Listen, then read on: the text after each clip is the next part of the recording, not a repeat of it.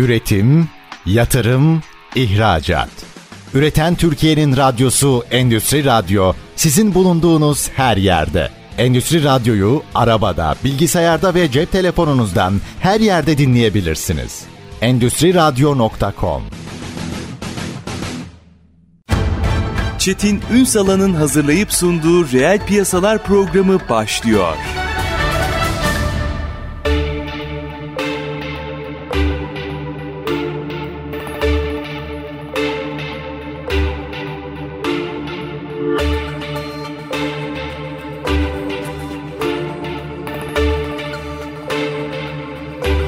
Reel piyasalardan merhabalar. Türkiye'nin gerçek gündeminde birlikteyiz efendim. Bugün aslında yeni ekonomiyi konuşacağız. Yeni ekonomiyle birlikte işin yönetim süreçleri var, finans süreci var, yurt dışı boyutları var, birçok nokta var. Hepsini mercek altına alacağız. Çünkü eğer dijitalleşirseniz ortaya ne çıkıyor biraz onu da aslında mercek altına alacağız. Çünkü biz hani dijital ekonomiye uyum sağlayın diye uzmanlarımız hep anlatıyor. Zaman zaman zaten biz bunun çıktısını sizlerle paylaşıyoruz ama günün sonunda ne oluyoru da anlatmak lazım. Kıymetli bir konumuz var bugün. Kolay bir CEO'su Gökhan Boyana. Bugün reel piyasaların konu. Sayın Boyana hoş geldiniz efendim. Hoş bulduk Çetin Bey. Nasılsınız? Çok teşekkür ediyorum. Sizler de iyisiniz umarım. Ben de iyiyim. Çok sağ olun. Dijitalleşme çok subjektif bir şey. Doğru. Ama aslında her şeyin kontrol edilebilir hale gelmesinin belki de kelime olarak karşılığı. Hı hı. Biraz bunu konuşalım. Özellikle KOBİ'lerin, başta KOBİ'lerin yönetim süreçlerinden başlayarak, geçtim üretimi sonra da hallederiz ama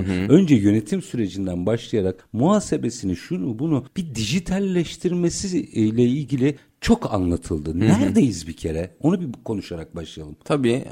Çok güzel bir noktaya değindiniz aslında Çetin Bey. Şöyle söyleyeyim. Geçtiğimiz 10 yılda sizin de bahsettiğiniz gibi bu KOBİ'lerin dijitalleşmesi konusu sıkça ilgili kurumlar ve STK'lar tarafından her zaman dillendirilmiştir. Ama bu hangi konuda, ne boyutta olacağı kesin bir çizgiyle hiçbir zaman belirtilmedi. Hı hı. Aslında baktığımızda KOBİ'lerimiz Türkiye'de çok büyük hem istihdam hem ciro hem de katma değer üreten firmalar. Ekonominin kendisi gibi. Tabii. Bel kemiği diyebiliriz. Bir de aslında bu işin global bir rekabet boyutu da var. Dolayısıyla bu global rekabette önce olabilmek için bir kere dijitalleşmeleri lazım. Hangi konuda? Birincisi muhasebe ve finans boyutunda dijitalleşmeleri lazım ki finansal olarak bu firmalar sürdürülebilir mi? Nakit akışlarını anlık olarak gördüklerinde hangi durumdalar? Bunları görmeleri lazım. Neden? Örnek veriyorum, sizin önümüzdeki ay $1 milyon bir alacağınız olabilir. Ondan sonra da $500,000 bir ödemeniz olabilir. Eğer o ödemenizi önümüzdeki ay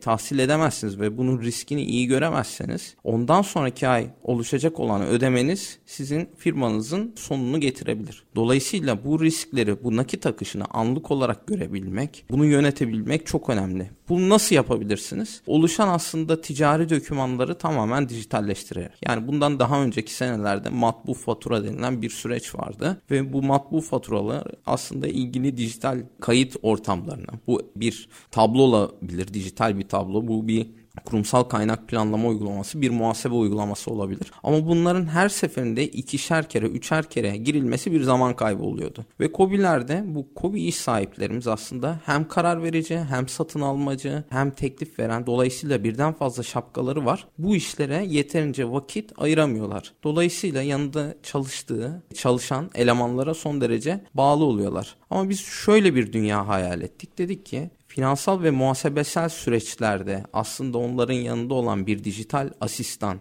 bu ticari dokümanları onlara otomatik olarak dökebilirse, bankalardaki nakit akışlarını anlık olarak gösterebilirse günün sonunda bizim KOBİ müşterilerimizin aslında bir dijital muhasebecisi hatta olacak ve dolayısıyla onların finansal sürdürülebilirliğini gösterebilecek ve karlılıklarını analiz etmelerini sağlayacak bir platform olarak karşılarına çıkacaktı. Bu şekilde biz 2017 yılında yola çıktık. Baktığımızda 60.000 firmaya aslında bu değer teklifini sunuyoruz günün sonunda. Ne yapabiliyorlar? Mesela kolay bir üzerinde. Hatta o ne yapabiliyoru bence öncesi ve sonrasıyla mukayese ederek verirseniz sevinirim. Yani daha önce neydi? dijitalleştikten sonra nasıl çıktılar oldu? Biraz o mukayeseyi de yaparak. Tabii. Şimdi bahsettiğimiz gibi e-faturadan önce aslında firmalar bu matbu faturaları oluşturuyorlardı. İlgili müşterilerine gönderiyorlardı. Dolayısıyla burada bir kere matbuunun bir masrafı ve kargo masrafı söz konusu. Baktığınızda tek bir fatura için nereden baksanız 10 lirayla 20 lira arasında değişen bir totalde bir maliyet oluşuyor. Artı tahsilat süreci aslında şöyle oluşuyor. Ne zaman ki bu fatura, bu ticari döküman müşterinin eline geçer, tahsilat süreci ondan sonra başlıyor. Çılgın bir fatura gelmedi, bana ulaşmadı durumu vardı. Tabii. İnanılmaz. Gelmedi. Yolda, kargoda, kayboldu, geri geldi. Dolayısıyla bu sizin tahsilat vade gününüzü de ileriye atıyordu. Şimdi siz dijital olarak bu elektronik faturanızı oluşturduğunuzda tek bir tıkla bir kere müşterinize yolluyorsunuz ve tahsilat süreciniz o andan itibaren fatura başlıyor. Fatura ulaşmadı meselesi bir kere ortadan kalkıyor. Tabii, kesinlikle. Bu hem nihai tüketici içinde var, e-arşiv fatura veya faturaya geçmemiş bir şirket içinde yollanan fatura, e-arşiv fatura veya karşı taraf gene e-fatura mükellefidir. Yolladığın zaman e-fatura mükellefi olarak karşınıza çıkıyor. Bu bir. İkincisi, buradan doğan cari hesap ekstreleri bir kere otomatik olarak karşınıza çıkıyor. Dolayısıyla bu insana ne kadarlık iş yaptınız, hangi projede yaptınız, ne kadar ödeme yaptı, bunda biz banka entegrasyonuyla beraber size anlık olarak döküyoruz. Bu iki. Müşteri eğer ödemesini gerçekleştirmedi, küçük bir bakiyesi var, 3.000 lira, 4.000 lira. Bunu baktığınızda aslında örnek veriyorum, biz Tuzla'da oturalım. Beylikdüzü'ne tahsilata git gel zaten yaklaşık şu an gün itibariyle 1.000-2.000 lira belki maliyeti oluşacak. Bir sanal POS vasıtasıyla kolay bir entegre oldu. Bir link yollayarak siz kalan bakiyeyi de tahsil edebilirsiniz. Bu da etti 3. Dolayısıyla hem siz bu akışı sağlıyorsunuz, hem hangi kanallardan satış yapmışsınız onu görebiliyorsunuz. Hatta ve hatta tahsilat boyutunda da sanal POS entegrasyonlarıyla beraber tahsilatınızı da gerçekleştiriyoruz. Şimdi, orada açmanızı rica edeceğim bir iki detay var. Şimdi bunlar çok daha somut ortaya çıkanlar ama bu günün sonunda bir veri. Evet. İki nokta var. Orayı da açmanızı rica edeceğim. Şimdi bunlardan birincisi bizim şirketlerimiz ne kadar büyürlerse büyüsünler bir esnaf mantığı var. Doğru. Bu kötü bir şey diye söylemiyorum ama şöyle bir sakıncası var. Esnafsanız bu ay bu kadar kazandık dersiniz. Bir dahaki ay o ciro düşebilir. Fakat şimdi o 1.500.000 meselesi var ya, sıkıntı orada başlıyor. Eğer iptidai yaptığınızda bu ay 1 milyon girdi diyorsunuz ama bir sonraki ayki 500.000'i düşünmeyebiliyorsunuz. Ona bir dahaki ay bakarız. Şimdi galiba işin bu boyutunu açmanızı rica edeceğim. Sistem bir dakika diyor size galiba. Kasadan elini çek. Doğru. Şimdi bunu biraz açmanızı rica edeceğim. Bu birinci faktör. İkincisi, müşteriye yıllardır tanıyabilirsiniz. İyi insandır, sohbetiniz de iyidir ve ona mal vermeye devam edersiniz. Müşterinin kredibilitesi.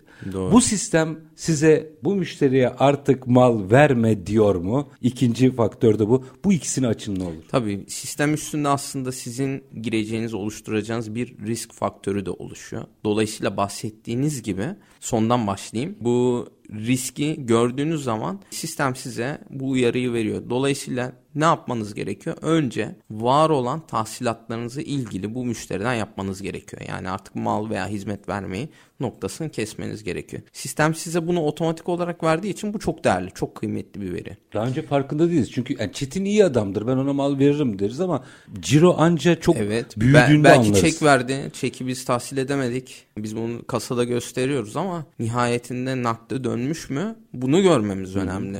Yani günün sonunda çek veya senet bu karşı tarafın bize tahsilatı veya ödemesini yapacağının bir taahhütü. Bir tanesi kendi garantisiyle, bir tanesi de bankadan aldığı bir evrakla bize garanti ediyor ama günün sonunda biz bu adamdan reelde nakit tahsilatı yapmış mıyız? Bu çok kıymetli. Hele ki bunun gibi enflasyonist dönemlerde çok, bizim nakde hesapladığımız zamanda ulaşmamız çok önemli. Çünkü günün sonunda artık paranın da bir maliyeti var. Yani biz geçen ay yaptığımız, örnek veriyorum, 10.000 liralık bir tahsilatla bu ay yaptığımız 10.000 liralık tahsilat ne yazık ki aynı değil Türkiye koşullarında. Dolayısıyla bizim en başta bahsettiğimiz gibi bu dijital dönüşüm nerede bize fayda sağlıyor? Birinci olarak bir kere paramıza değer katıyor. Bu çok önemli. İkincisi, ilk sorunuz da aslında nakit akışı. Yani biz baktığımızda gizli ödemelerden tutun da müşterimizin bize yapacağı ödemelere kadar, oluşabilecek potansiyel vergi ödemelerine kadar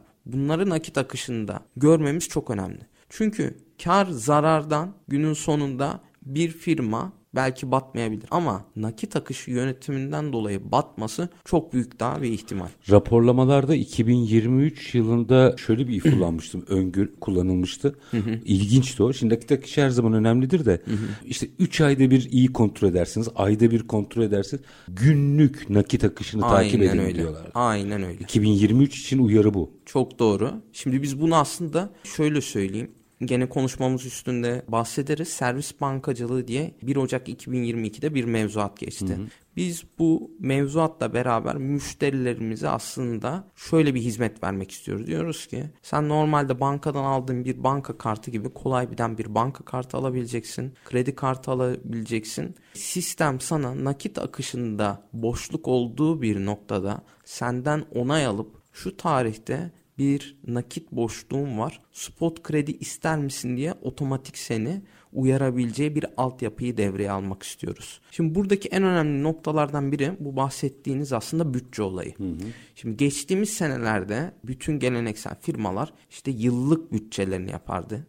1 Ocak'a geliyoruz. Genel olarak konvansiyonel akış şu şekildedir. 1 Ocak itibari veya öncesinde Aralık'ta biz 2023'te hangi kaleme ne kadar bütçe ayıracağız? Fakat bulunduğumuz konjüktür ve enflasyonist ortam o kadar artık bizi mikro yönetime itti ki bahsettiğiniz gibi bizim burada bütçeleri değil yıllık, değil aylık, değil haftalık artık günlük olarak takip etmemiz lazım. Tüm ekonomik raporlar bunu tavsiye ediyor. Şimdi bunu anlık olarak peki nasıl takip edebiliriz? Biz şöyle bir değer teklifi bu sene oluşturmak istiyoruz. Bizim firmalara vereceğimiz aslında bu banka kartı, kredi kartları aracılığıyla beraber buradaki harcamaları otomatik olarak tasniflemek istiyoruz. Yani örnek veriyorum, siz dijital pazarlamaya ne kadar bütçe ayırdınız? Bugün itibariyle burada ne kadar harcandı? Konvansiyonel pazarlamaya ne kadar ayırdınız? Ne kadar harcandı? Saha satış ekipleriniz ne kadar bütçe vermiştiniz? Ne kadar harcandı? Ve onların da hedefleri ne kadar oluştu? Yani satış hedefleri. Çıktısı yani. Evet, çıktısı veya sipariş hedefleri ne kadar oluştu? Bunu biz Çetin Bey 2023 senesinde sadece gelir gider değil, bu harcamaların bu ilgili bankacılık ürünleriyle beraber entegre bir şekilde anlık olarak takip edilmesini sağlamak istiyoruz. Bu bizim için 2017 senesinde bir hayaldi. Şu an biz bu hayali gerçekleştirmek üzere bu entegrasyonu yapıyoruz. Üstad, şimdi bir araya gideyim. Bunu biraz açmak istiyorum. Bu kıymetli bir alan. İşte herkesin de finans, nakit demeyeceğim sadece, finans sıkıntısı yaşadığı bir süreçte aslında olası çek patlamalarına karşı bir sigortası olabilir. O yüzden biraz daha detaylı konuşmak istiyorum bu sistemi. Kıymetli bir avantaj olabilir. Ama tabii hani sanıyorum siz de günün sonunda bakın burada para var, size para dağıtalım demiyorsunuz. Tabii. Bir takım kriterleri vardır. Onu biraz detaylı konuşmak isterim ama minik bir araya gidelim. Aranın ardından devam edelim. Efendim, dijitalleşmeyi, nakit kullanımını, süreç yönetimini mercek altına alıyoruz. 2023'te çok daha fazla konuşacağımız meselelerden, sadece bizle ilgili değil, bütün dünyada aslında demin de ifade ettiğim gibi raporlamalar, günlük her şeyi takip edin tavsiyesini içeriyor. Biz detayları konuşacağız ama şu servis bankacılığı ilginç geldi bana. Bir araya gidelim. Aranın ardından kolay bir CEO'su Gökhan Boyana ile bunu konuşmak isterim. Kısa bir ara, lütfen bizden ayrılmayın. Üretim, yatırım, ihracat. Üreten Türkiye'nin radyosu Endüstri Radyo. Sizin bulunduğunuz her yerde. Endüstri Radyo'yu arabada, bilgisayarda ve cep telefonunuzdan her yerde dinleyebilirsiniz. EndüstriRadyo.com. Kısa bir aranın ardından reel piyasalarda tekrar sizlerle birlikteyiz. Konuğumuz kolay bir CEO'su Gökhan Boyana. Aslında KOBİ'ler başta olmak üzere. Tabii bu bütün işletmeler için geçerli bence. Esnafından holdingine kadar. Ama hani holdingler konuya nispeten daha vakıf. Esnaf bence daha çok konuşmalı meseleyi ama KOBİ'ler en kritik alanda. Dijitalleşmelerini konuşuyoruz. Süreç dijitalleştirmesini ve işin ucu geldi nakit ve o nakdin yönetilmesi. Şimdi şu servis bankacılığından bahsettiniz. Biraz açabilir misiniz? Çünkü orada hani bizde kasada bir para var gibi size şey yapalım değildir. Bir kriteri vardır, uygulaması vardır. Nasıl işliyor orada sistem? Şimdi şöyle, servis bankacılığı aslında Merkez Bankası'nın yayınladığı mevzuatla beraber diyor ki, ey teknoloji firmaları ve bankalar, bu bankacılık hizmetleri hizmetlerine ben Merkez Bankası ve BDDK olarak uygun gördüğüm çift, yani banka ve teknoloji firmalarını bu konuda müteassis olarak ilan edeceğim diyor. Burada ne oluyor olacak? Aslında paranın tutulması gene arkada bir bankayla sağlanıyor olacak. Yani o banka bir hazine gibi görev görüyor olacak. Yani finansal sisteme dahil. Aynen. Yani gene bu core ana bankacılık uygulamaları üstünden aslında gene bu KOBİ'ler bu hizmetleri alıyor olacak. Ancak mevcutta Çetin Bey, bankaların nihai tüketicide olduğu gibi KOBİ'lerde sağladıkları hizmet ve servis kalitelerinde bazı eksiklikler oluyor. Şimdi biz konumuz KOBİ olduğu için biz şunu 2021 ve 2022 yıllarında araştırdık. Bir KOBİ'nin aslında ne ihtiyacı var? Şimdi, çok güzel. Şimdi bu adamların aslında en büyük ihtiyacı para ve zaman tasarrufu. Bunun için de bir kere bütünleşik bir yaklaşım. Amerikalılar holistik yaklaşım diyorlar. Böyle bir yaklaşımla bir hizmet verilmesi lazım. Ne demek bu? Bu şu demek.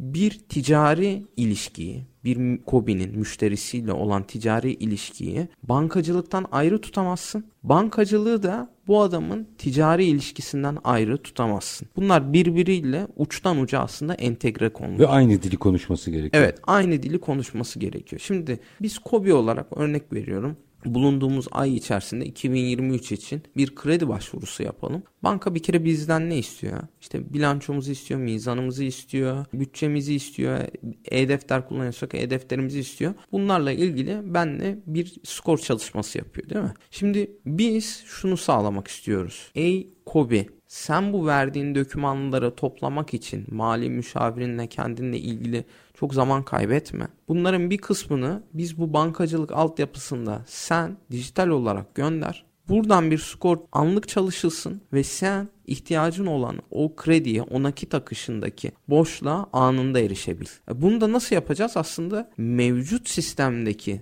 raporlar bir kere KOBİ'nin o yöneticisini uyaracak. Bak kardeşim, bu tarihte senin bir boşluğun var. Veya bütçelerin çok fazla gidiyor ama satışların çok iyi gitmiyor. Bunlar aslında. Doğru anladıysam aslında KOBİ'yi dijital bir anlamda finansal okuryazar haline getiriyor. Aynen öyle. Yani biz bankacılık servislerinin önüne katma değerli kolay bir'in kendi servislerini koyup aslında KOBİ'ye bahsettiğiniz gibi katma değerli finansal okuryazarlığını arttıracak bilgilerle donatıyor oluyoruz. Bu çok kıymetli. Neden? Şimdi dedik ya daha demin, holdinglerin de aslında bu konuda dikkat etmesi gerekiyor. Ama holdinglerin bununla ilgili zaten bir ekibi var. Departmanları var tabii. Finans ekibi var, hazine ekibi var, muhasebe ekibi var, auditing yani denetim ekipleri var. Dolayısıyla bu konularda bu ekipler bununla ilgili zaten çalışmaları yapıyorlar. Yani orada bir sıkıntı çıkması ekibin işini yapmamasından kaynaklanır. Tabii, kesinlikle. Şimdi bu KOBİ'de işin başındaki adamın birebir ilgi alanı. Ama böyle bir kadroyu oluşturacak eğer bütçesi, gücü, zamanı yoksa ki yok.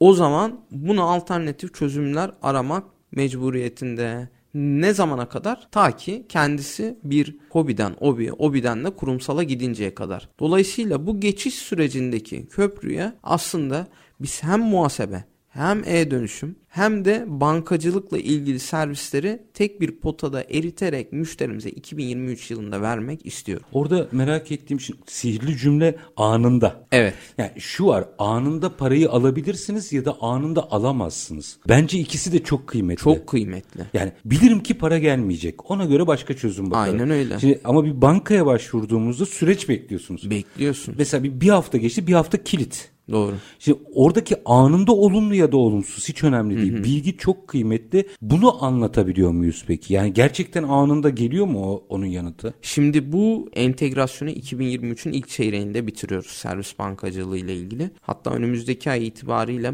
ilgili çalıştığımız bankayla beraber başvurumuzu BDDK'ya yapıyoruz. Burada herhangi bir geri bildirim olmazsa biz bu projeyi canlıya aldığımızda bu süreçleri tamamen dijital olarak, anlık olarak paylaşıyor olacağız. Bu çok kıymetli. Bir de şu da kıymetli. Örnek veriyorum, bahsettiğiniz gibi ben 50.000 liralık bir krediye başvurdum. Hiç de çıkmayabilir. 50.000 lira da çıkabilir nakit akışımdaki ihtiyacıma göre. Banka beni 10.000 liralık krediyle de değerlendirebilir. Dolayısıyla sürpriz. Evet. 40.000 liralık bir geri ihtiyaç var. Biz buradan ne yapabiliriz? Örnek, müşterilerimizde oluşan vade günlerimizi belki önceye çekmemiz gerekebilir. Müşterime gelip gel ben sana bir indirim yapayım, bana nakde dön bunu diyebilir. Mevcut biz e-faturalarımızı keza eğer bunlardan bir alacağımız varsa gene kolay bir aracılığıyla fatura finansmanı da yapabiliriz. Yani faturayı bunu gönder, biz faturanı çalışalım. Faturanın alacağının rizikosuna banka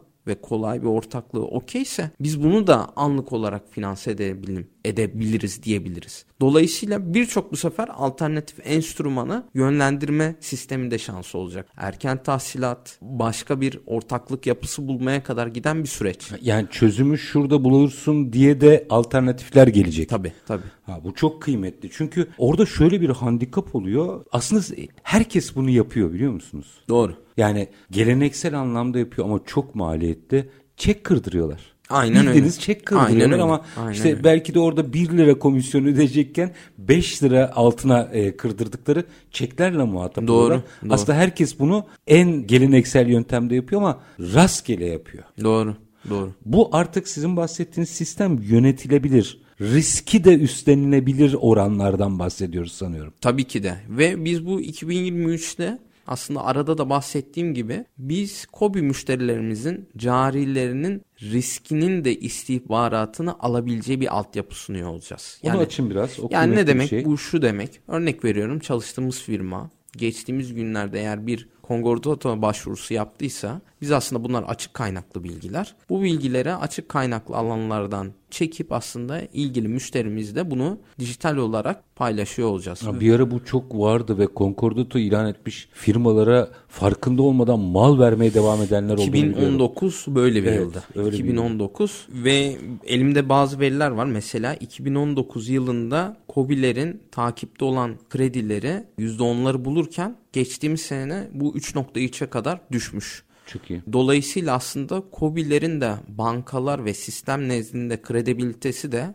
mevcut bu senede artmış. Bunu söyleyebiliriz. Bu çok kıymetli bir şey. Yani günün sonunda aslında proje de öyle aslında da sizin de dahil olduğunuz bir proje var. Akıllı KOBİ meselesi. İş dönüyor dolaşıyor buraya geliyor anladığım kadarıyla. Doğru. Akıllanmak, mecazi anlamda bahsediyorum. Herkes akıllıdır mutlaka da. Kastettiğim firmaları akıllandırmak meselesi. Şimdi burada araya girip bir şey sormak istiyorum. Yani KOBİ'lere tekrar döneceğim ama bu tip sistemler oluşturulduğunda bunun yurt dışı ayağını da yapmak mümkün mü? Çünkü bu tip projeler olduğunu biliyorum. Biraz orayı da açarsanız yurt dışı potansiyeli. Tabii, çok güzel soru. Şimdi biz 2021-22 senesi içerisinde Çetin Bey şuna baktık. Türkiye'deki aslında bizim edindiğimiz tecrübe çok büyük. Ne manada? E-dönüşüm dediğimizde Türkiye'deki e-dönüşüm benzeri dünyada sadece birkaç ülkede var. Bu ülkeler aslında tabiri caizse vergi tahsilatlarının az olduğu ülkeler. Baktığımızda neresi bunlar? Brezilya, Kolombiya, Meksika gibi ülkeler. Avrupa Birliği'nde de İtalya bir e-dönüşüme 2018-19 senelerinde geçti. Ama dünyanın geri kalanında da aslında benzer problemler var. Şimdi Türkiye'de biz mesela yüksek enflasyonist dönemde ve çeşitli kanallardan sipariş ve tahsilat gibi süreçlerde aslında bir çözüm sunan bir platformuz. Dolayısıyla dedik ki biz bu servis kalitesiyle bu verdiğimiz hizmeti potansiyel pazarlarda sunabilir miyiz? Bununla ilgili bir pazar araştırması yaptık. Ve edindiğimiz aslında pazar araştırmasının çıktısından bir tanesi şuydu. Avrupa Birliği'nde özellikle Almanya, burada birkaç tane parametre var. Birkaç tane dedim, yaklaşık 20-25 tane parametre. Ve bunu da ilk defa burada söylüyorum. Gene Avrupa Birliği ülkesi olan Romanya ile ilgili 2 tane ofis açma girişiminde geçtiğimiz ay bulunduk. Orada lokal partnerlerle aslında sözleşme de imzaladık. Dolayısıyla şirket kurma sürecine başladık. Lokal partner dediğiniz oradaki mesela finans sisteminden mi o partnerler yoksa reel sektörden mi? Şöyle söyleyeyim, aslında kolay bir orada temsil edecek olan aslında distribüsyon. Aynen küçük hissedarlar yapısı gibi düşünebiliriz. Ve biz bu pazar araştırmasından sonra gerçekleştirdiğimiz ziyaretlerde hem Almanya'da hem Romanya'da birçok bankayla, birçok mali müşavirle, birçok aslında potansiyel müşteriyle konuştuk. Ve verdiğimiz bu hizmet şemsiyesinin benzeri aslında çok yüksek meblağlarda karşılanan yazılımlarla karşılanıyor. Gene KOBİ segmentinde. Dolayısıyla orada. Evet. Dolayısıyla bunu ucuz, erişilebilir ki biz Türkiye olarak özellikle Avrupa piyasasına ayrıştığımız nokta verdiğimiz servis kalitesinin yüksek olması. Yani bunu restoranda da görebilirsiniz, otelcilikte de görebilirsiniz, keza yazılımda da görebilirsiniz. Bu hizmet kalitesini biz Almanya'ya taşıdığımızda potansiyel müşterilerin çok yüksek oranda bir rağbet oluşturacağını biz araştırmamızda gördük ve Almanya'da iki bankayla da Romanya'da gizlilik sözleşmesi imzaladık. Yani bankalar diyor ki bizim Türkiye'de nasıl ki mevcut partnerlerimizden bir tanesi QNB Finans Bank dijital şeylerine girmeyelim. Dijital köprü diye bir kampanya oluşturuyorsa oradaki bankalar da böyle bir kampanya oluşturmak için bizimle gizlilik sözleşmeleri imzaladı. Dolayısıyla bu umut verici bir ışık diye düşünebiliriz. Hizmetin ihracı açısından çok umut verici. Şimdi ben başka bir yere daha takıldım. Hı hı. Önümüzdeki süreçte bizim evlilikler ya da işbirlikleri yapmamız gerekiyor. Doğru. Burada en büyük handikap 2001 krizinden de hatırlıyorum. Daha önceki yıllardan da hatırlıyorum. Bizim firmalarımızın sermaye gücünün olmaması, daha sonra sermayesinin yönetilebilir olmaması. Şimdi burada bir fırsat var. Şimdi siz bunu anlatırken kafamda bu uyandı. Doğru partnerleri birleştirirken burada sermaye yapısı yönetilebilir ve güçlü Türk firmaları yaratarak oradaki denklerle birleştirmek mümkün olur mu? En büyük hedefimiz de bu Çetin Bey. Yani Türkiye'de potansiyeli fazla olan birçok firma var. Yani ben buna diyorum, daha madende olan elmas, Anadolu elmasları. Doğru. Bu elmasları aslında bir şekilde puanlayıp bir şekilde bunların iyi gittiğini gösterip aslında yurt dışındaki sermaye kuvvetini de Türkiye'ye çekebilmek. Yani en büyük isteğimiz bu. Çünkü orada daha önceki tecrübelerde şu yaşandı. Denklik olmadığı için 1-2 yıl içerisinde sermaye artırımlarıyla bizim yerli firmalar yutuldu. Doğru. Şimdi doğru. Denklikle otururlarsa masaya iş yaparlar. Aynen öyle. Aynen öyle. Dolayısıyla bizim elimiz nerede kuvvetliyse bizim bu elimizin kuvvetli olduğu noktaları aslında oradaki firmalara veya ortaklık yapılarına bizim bunları göstermemiz lazım. Bazen Çetin Bey dediğiniz gibi ilgili firmanın sermayesi olarak kuvvetli olması sizden daha iyi iş yapacağı garantisi vermiyor.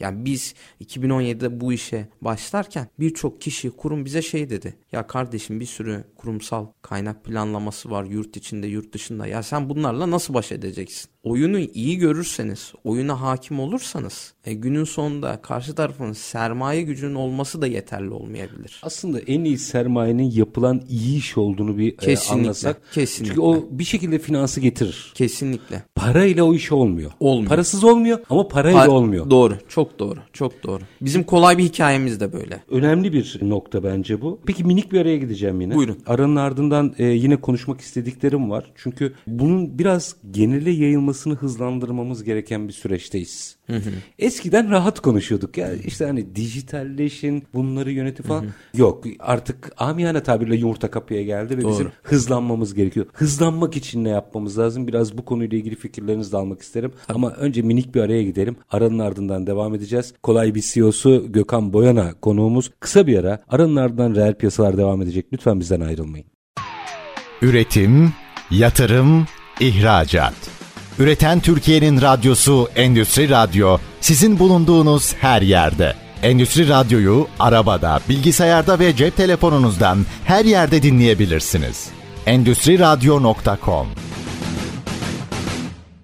Kısa bir aranın ardından reel piyasalarda tekrar sizlerle birlikteyiz efendim. Konuğumuz kolay bir CEO'su Gökhan Boyana. KOBİ'leri konuşuyoruz. Aslında KOBİ'lerin dijitalleşmesiyle birlikte yönetilebilir iş gündemlerini konuşuyoruz. Hadi biraz 2023 gündemini açalım mı? Çünkü demin araya giderken onu söyledim. Hı hı. Daha önce bundan bir 3 yıl 4 yıl önce hep diyorduk ki süreçleri yönetelim. Yönetebilmek hı hı. için dijital bizim için çok önemli. Bakın hı hı. böyle programlar var hı hı. vesaire. Hı hı. Şimdi hadi diyoruz. Hı hı. Çünkü zaman çok kısaldı. O zaman bizim bunu genele yaymak ve o entegrasyonu hızlı sağlayabilmek için ne yapmamız lazım? Siz ne öngörüyorsunuz? Şöyle, bu kolay bir olmak zorunda değil ama ilgili firmalar, ilgili bu briefinglerini, bilgilendirmelerini aldıkları noktada hızlı bir şekilde dijitalleşmeye en uygun. Yani bütçelerini en uygun şekilde geçmeleri lazım. Çünkü artık sadece zaman da değil, para da artık eski para değil. Dolayısıyla aldıkları mal da önümüzdeki ay tekrar alamayabilirler. Dolayısıyla buna göre planlamalarını çok iyi, çok sıkı bir şekilde yapmaları lazım. Bu bir. 2. Pazarlarını aslında homojen bir şekilde oluşturmaları lazım. Yani şunu görüyoruz. Yurt dışında ürün satmak kesinlikle çok kıymetli. Bence her firma yapmalı ama bunu homojen bir şekilde yapmalı. Onu açın, kıymetli bir şey söylüyorsunuz. Yani içerisinde olmasam da oluru kastediyorsunuz. Tabii, o tehlikeli galiba. Tabii. Çok tehlikeli. Neden? Çünkü baktığımızda biz ülke olarak son 5 senede olmadık. Aslında birçok riskle karşı karşıya kaldık. Ve bu riskler birebir bizim sebep olduğumuz riskler değildi. Dolayısıyla dış etkenler direkt olarak, indirekt de değil, direkt olarak bizim işlerimizi de bir şekilde engelledi, desteklemedi, köstek oldu. Bu durumda ne yapmamız lazım? Aslında pazar, sattığımız ürünlerin pazarını homojen hale getirmemiz lazım. Yani biz eğer sadece Avrupa Birliği'ne bir dönem çalışıyorsak kesinlikle yurt içi pazarda da bir pazar payımız olması lazım. Avrupa Birliği dışında başka bir pazar oluşturursak çok kıymetli. Örnek veriyorum, Afrika pazarı. Gene büyüyen bir pazar. Uzak doğudan sermaye ile yeni yatırımlar söz konusu. Bu pazara KOBİ'lerimiz dikkat edebilir. Orta Doğu ile olan ilişkilerimiz geçtiğimiz yıllara nazaran daha iyi bir hale geldi. Dolayısıyla pazarı çeşitlendirmek, yurt içinde de var olmak çok önemli. Bunun dışında mevcut pazarlarda faaliyet göstermek adına şu an ilgili aslında kamunun veya bakanlıkların çok büyük teşvikleri var. Şimdi orada bir kritik nokta var. Evet, o teşviklerden alalım. Ama teşviği aldınız, kasaya koydunuz, sonra ne yaptınız? Şimdi yine dönüyorum, dolaşıyorum. Yönetilebilirliğe geliyor. Tabii. Yani evet, ihracat yapalım, çapı büyütelim, çok güzel alkışlayalım ama günün sonunda yurt içindeki operasyonundaki nakit akışımı, mal akışımı, stok takibimi yapamıyorsam yurt dışına açılmak sadece beni boğuyor. Tabii. Ekstra bir iş yükü oluyor. O zaman işte burada dijitalleşme çok devreye giriyor. Ne dersiniz? Kesinlikle katılıyorum. Biz nakit akışımızı yönetemediğimiz noktada, tahsilatlarımızı, cari dengemizi, cari riskimizi anlık olarak göremediğimiz noktada aslında çok fazla ürün gamımızı genişletmek veya çok fazla pazarımızı genişletmek bizi sadece oyalayabilir de, hatta bize zaman da kaybettirebilir. Dolayısıyla ilk önce bizim yapmamız gereken dijital olarak dönüşüme ayak uydurmak. Burada e-faturasından tutun da kolay bir gibi bir sistem üzerinden bütün aslında muhasebe, ön muhasebe süreçlerini aktarmak, bütün banka hesaplarını entegre etmek, konsolde bir nakit akışı ve nakit pozisyonunu görebilmek. Yani ben dolardan ne durumdayım, euroda ne durumdayım, ham madde alacağım, ne kadar dolar alacağım, ne kadar var vesaire. Ve bir yandan da şöyle şeyler var. Yeni mevzuatlar aslında bizim yabancı para biriminde pozisyonlanmamızı da engelliyor. Tabii, onu da yönetmek gerekiyor. Tabii. Şimdi bakın, bunlar hepsi bir çarpan.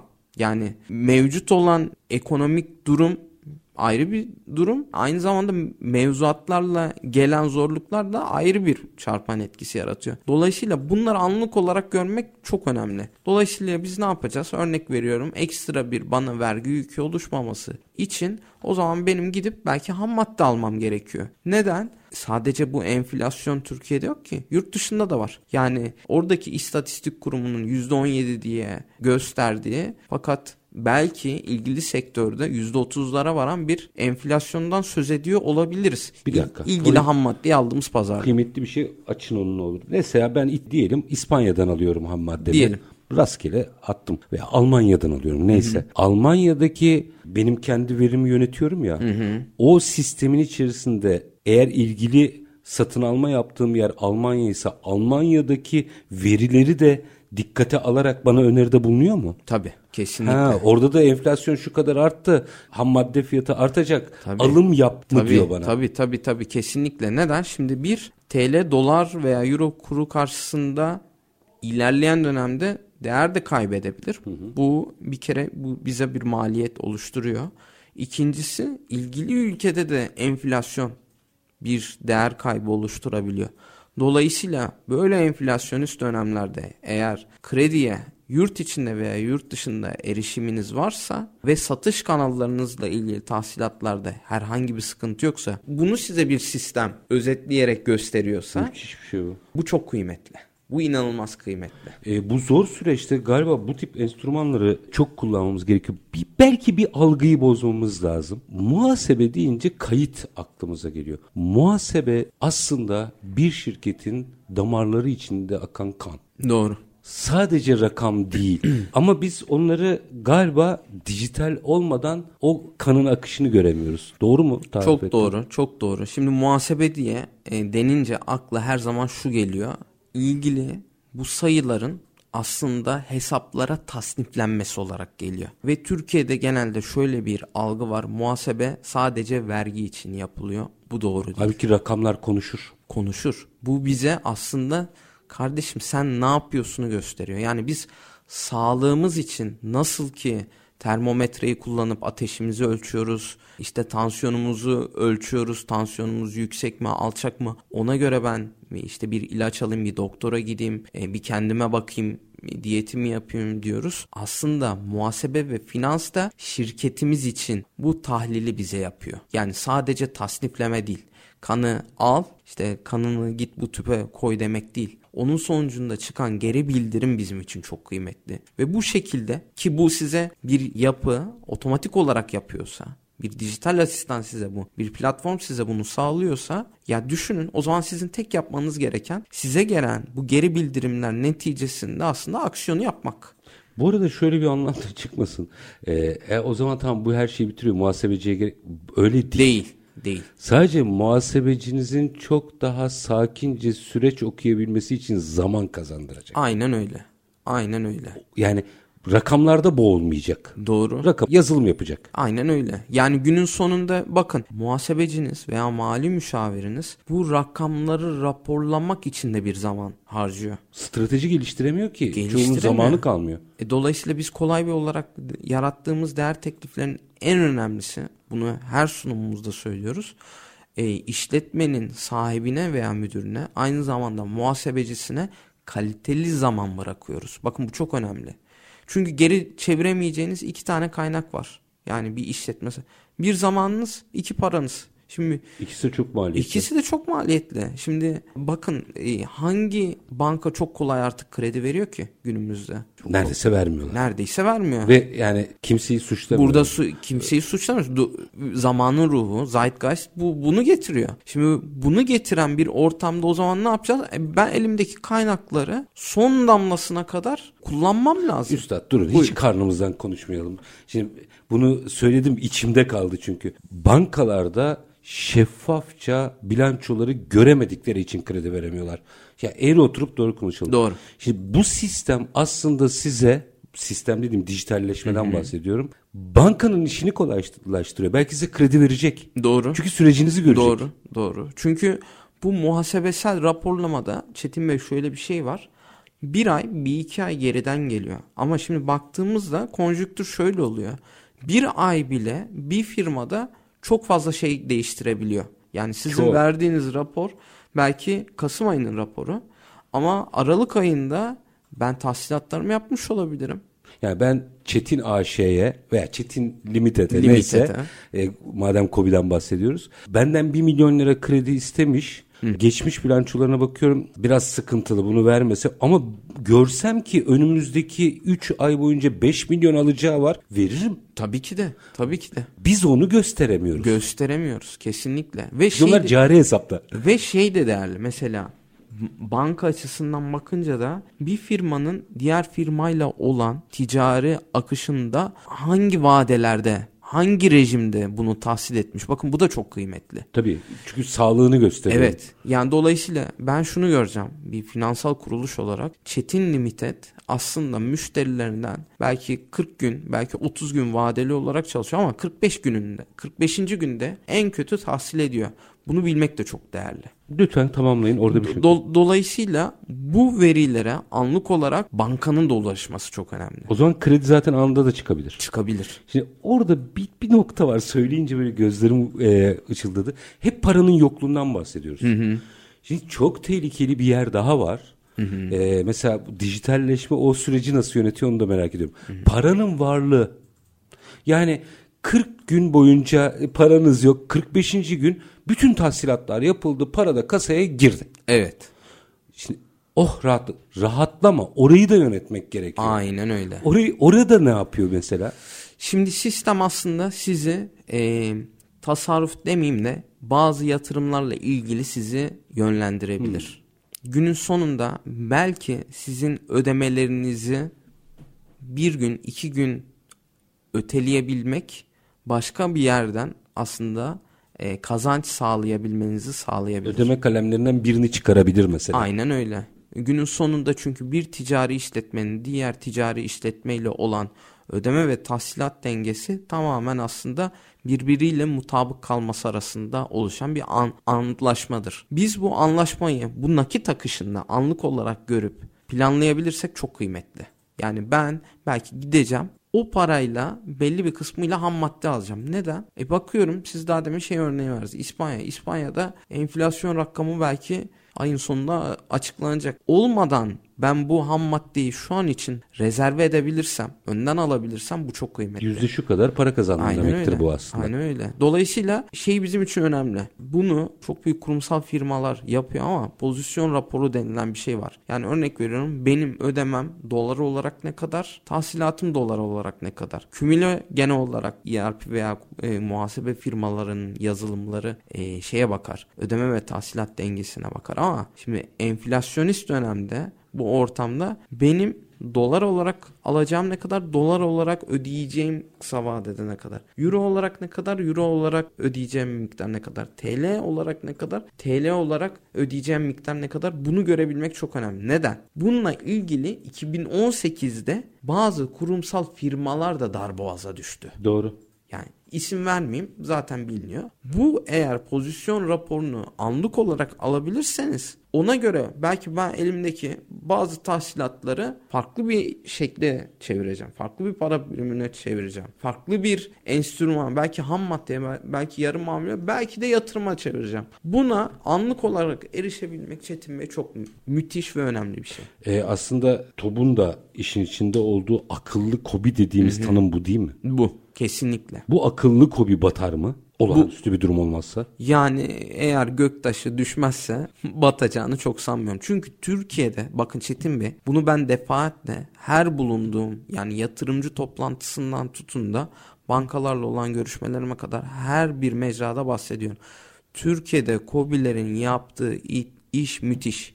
Yani buradan biz yurt dışına son derece kaliteli makinalar gönderiyoruz, ara mamuller gönderiyoruz, çok iyi kalitede. Ama bizim problem yaşadığımız nokta nakit akışımızı yönetememek. 1, 2 karlılığımızı net olarak görememek. Yani bir rakibim benim. Yurt içinde veya yurt dışında benim maliyetim artı üstüne koyduğum kardan daha ucuza bir fiyat veriyorsa sırf ben ciro yapmak için buna teklif belki vermemeliyim. Mal belki elimde kalsa daha iyi. Problemimiz ciro peşinde koşmak, kar peşinde koşmamız gerekiyor. Doğru. Onu da ancak görürsek ve yönetirsek yapabileceğiz. Yoksa rakip bazen sizi bilerek minderin dışına çekebilir. Aynen öyle. Belki rakibimizin finansal olarak bunu sübvanse edebilecek kuvveti var. Belki rakibimizin de bunu öngörecek bir yazılımı yok. Belki de yanlış yapıyor. Yanlış yapıyor. Şimdi bu yanlışa bile lades demek çok mantıklı değil. Biz bu süreçte KOBİ'lerimizi bu sistemlere, yani siz de hizmet verenlerden birisiniz. Mesela TOB'un o akıllı KOBİ kavramını yaygınlaştırabilirsek üretmekle ilgili problemimiz yok. Her şeyi üretiyoruz. Ve son derece kaliteli. Son derece üretiyoruz. Ama bir arkadaşım söylemişti, buradan kulakları çınlasın. Zaman kalmıyor, %70. Evet, tahsilatı ben yapmıyorum ama bütün gün tahsilatla uğraşıyoruz. Çok anlamsız bir zaman kaybı bu diyordu. Çok doğru. Bu finansal okuryazarlık galiba KOBİ'leri bundan kurtaracak. Aynen öyle. Yani bizim sağlamak istediğimiz en büyük değer teklifi de bu Çetin Bey. Bunu da gidip bir de yurt dışına da satabilirsek mükemmel olur. Kolay bir CEO'su Gökhan Boyana, çok teşekkür ederim. Çok rica ederim. Kıymetliydi anlattığınız şeyler. Ben herkesin de kendi payına not aldığını, notlarını kenara koyduğuna eminim. Çok teşekkür ediyorum. Ben teşekkür ederim. Hayırlı günler dilerim var Çetin Bey. Efendim, biz bugün akıllı KOBİ'leri konuştuk. Dijitalleşmeden başlayan bir süreç içerisinde yönetilebilen süreçleri konuştuk. Parayı ya da parasızlığı, işi ya da işsizliği yönetmekten bahsettik. Konuğumuz kolay bir CEO'su Gökhan Boyana'ydı. Biz her zamanki gibi bitiririz. Şartlar ne olursa olsun paranızı ticarete, üretime yatırmaktan, işinizi layıkıyla yapmaktan ama en önemlisi vatandaş olup hakkınızı aramaktan vazgeçmeyin. Hoşçakalın efendim.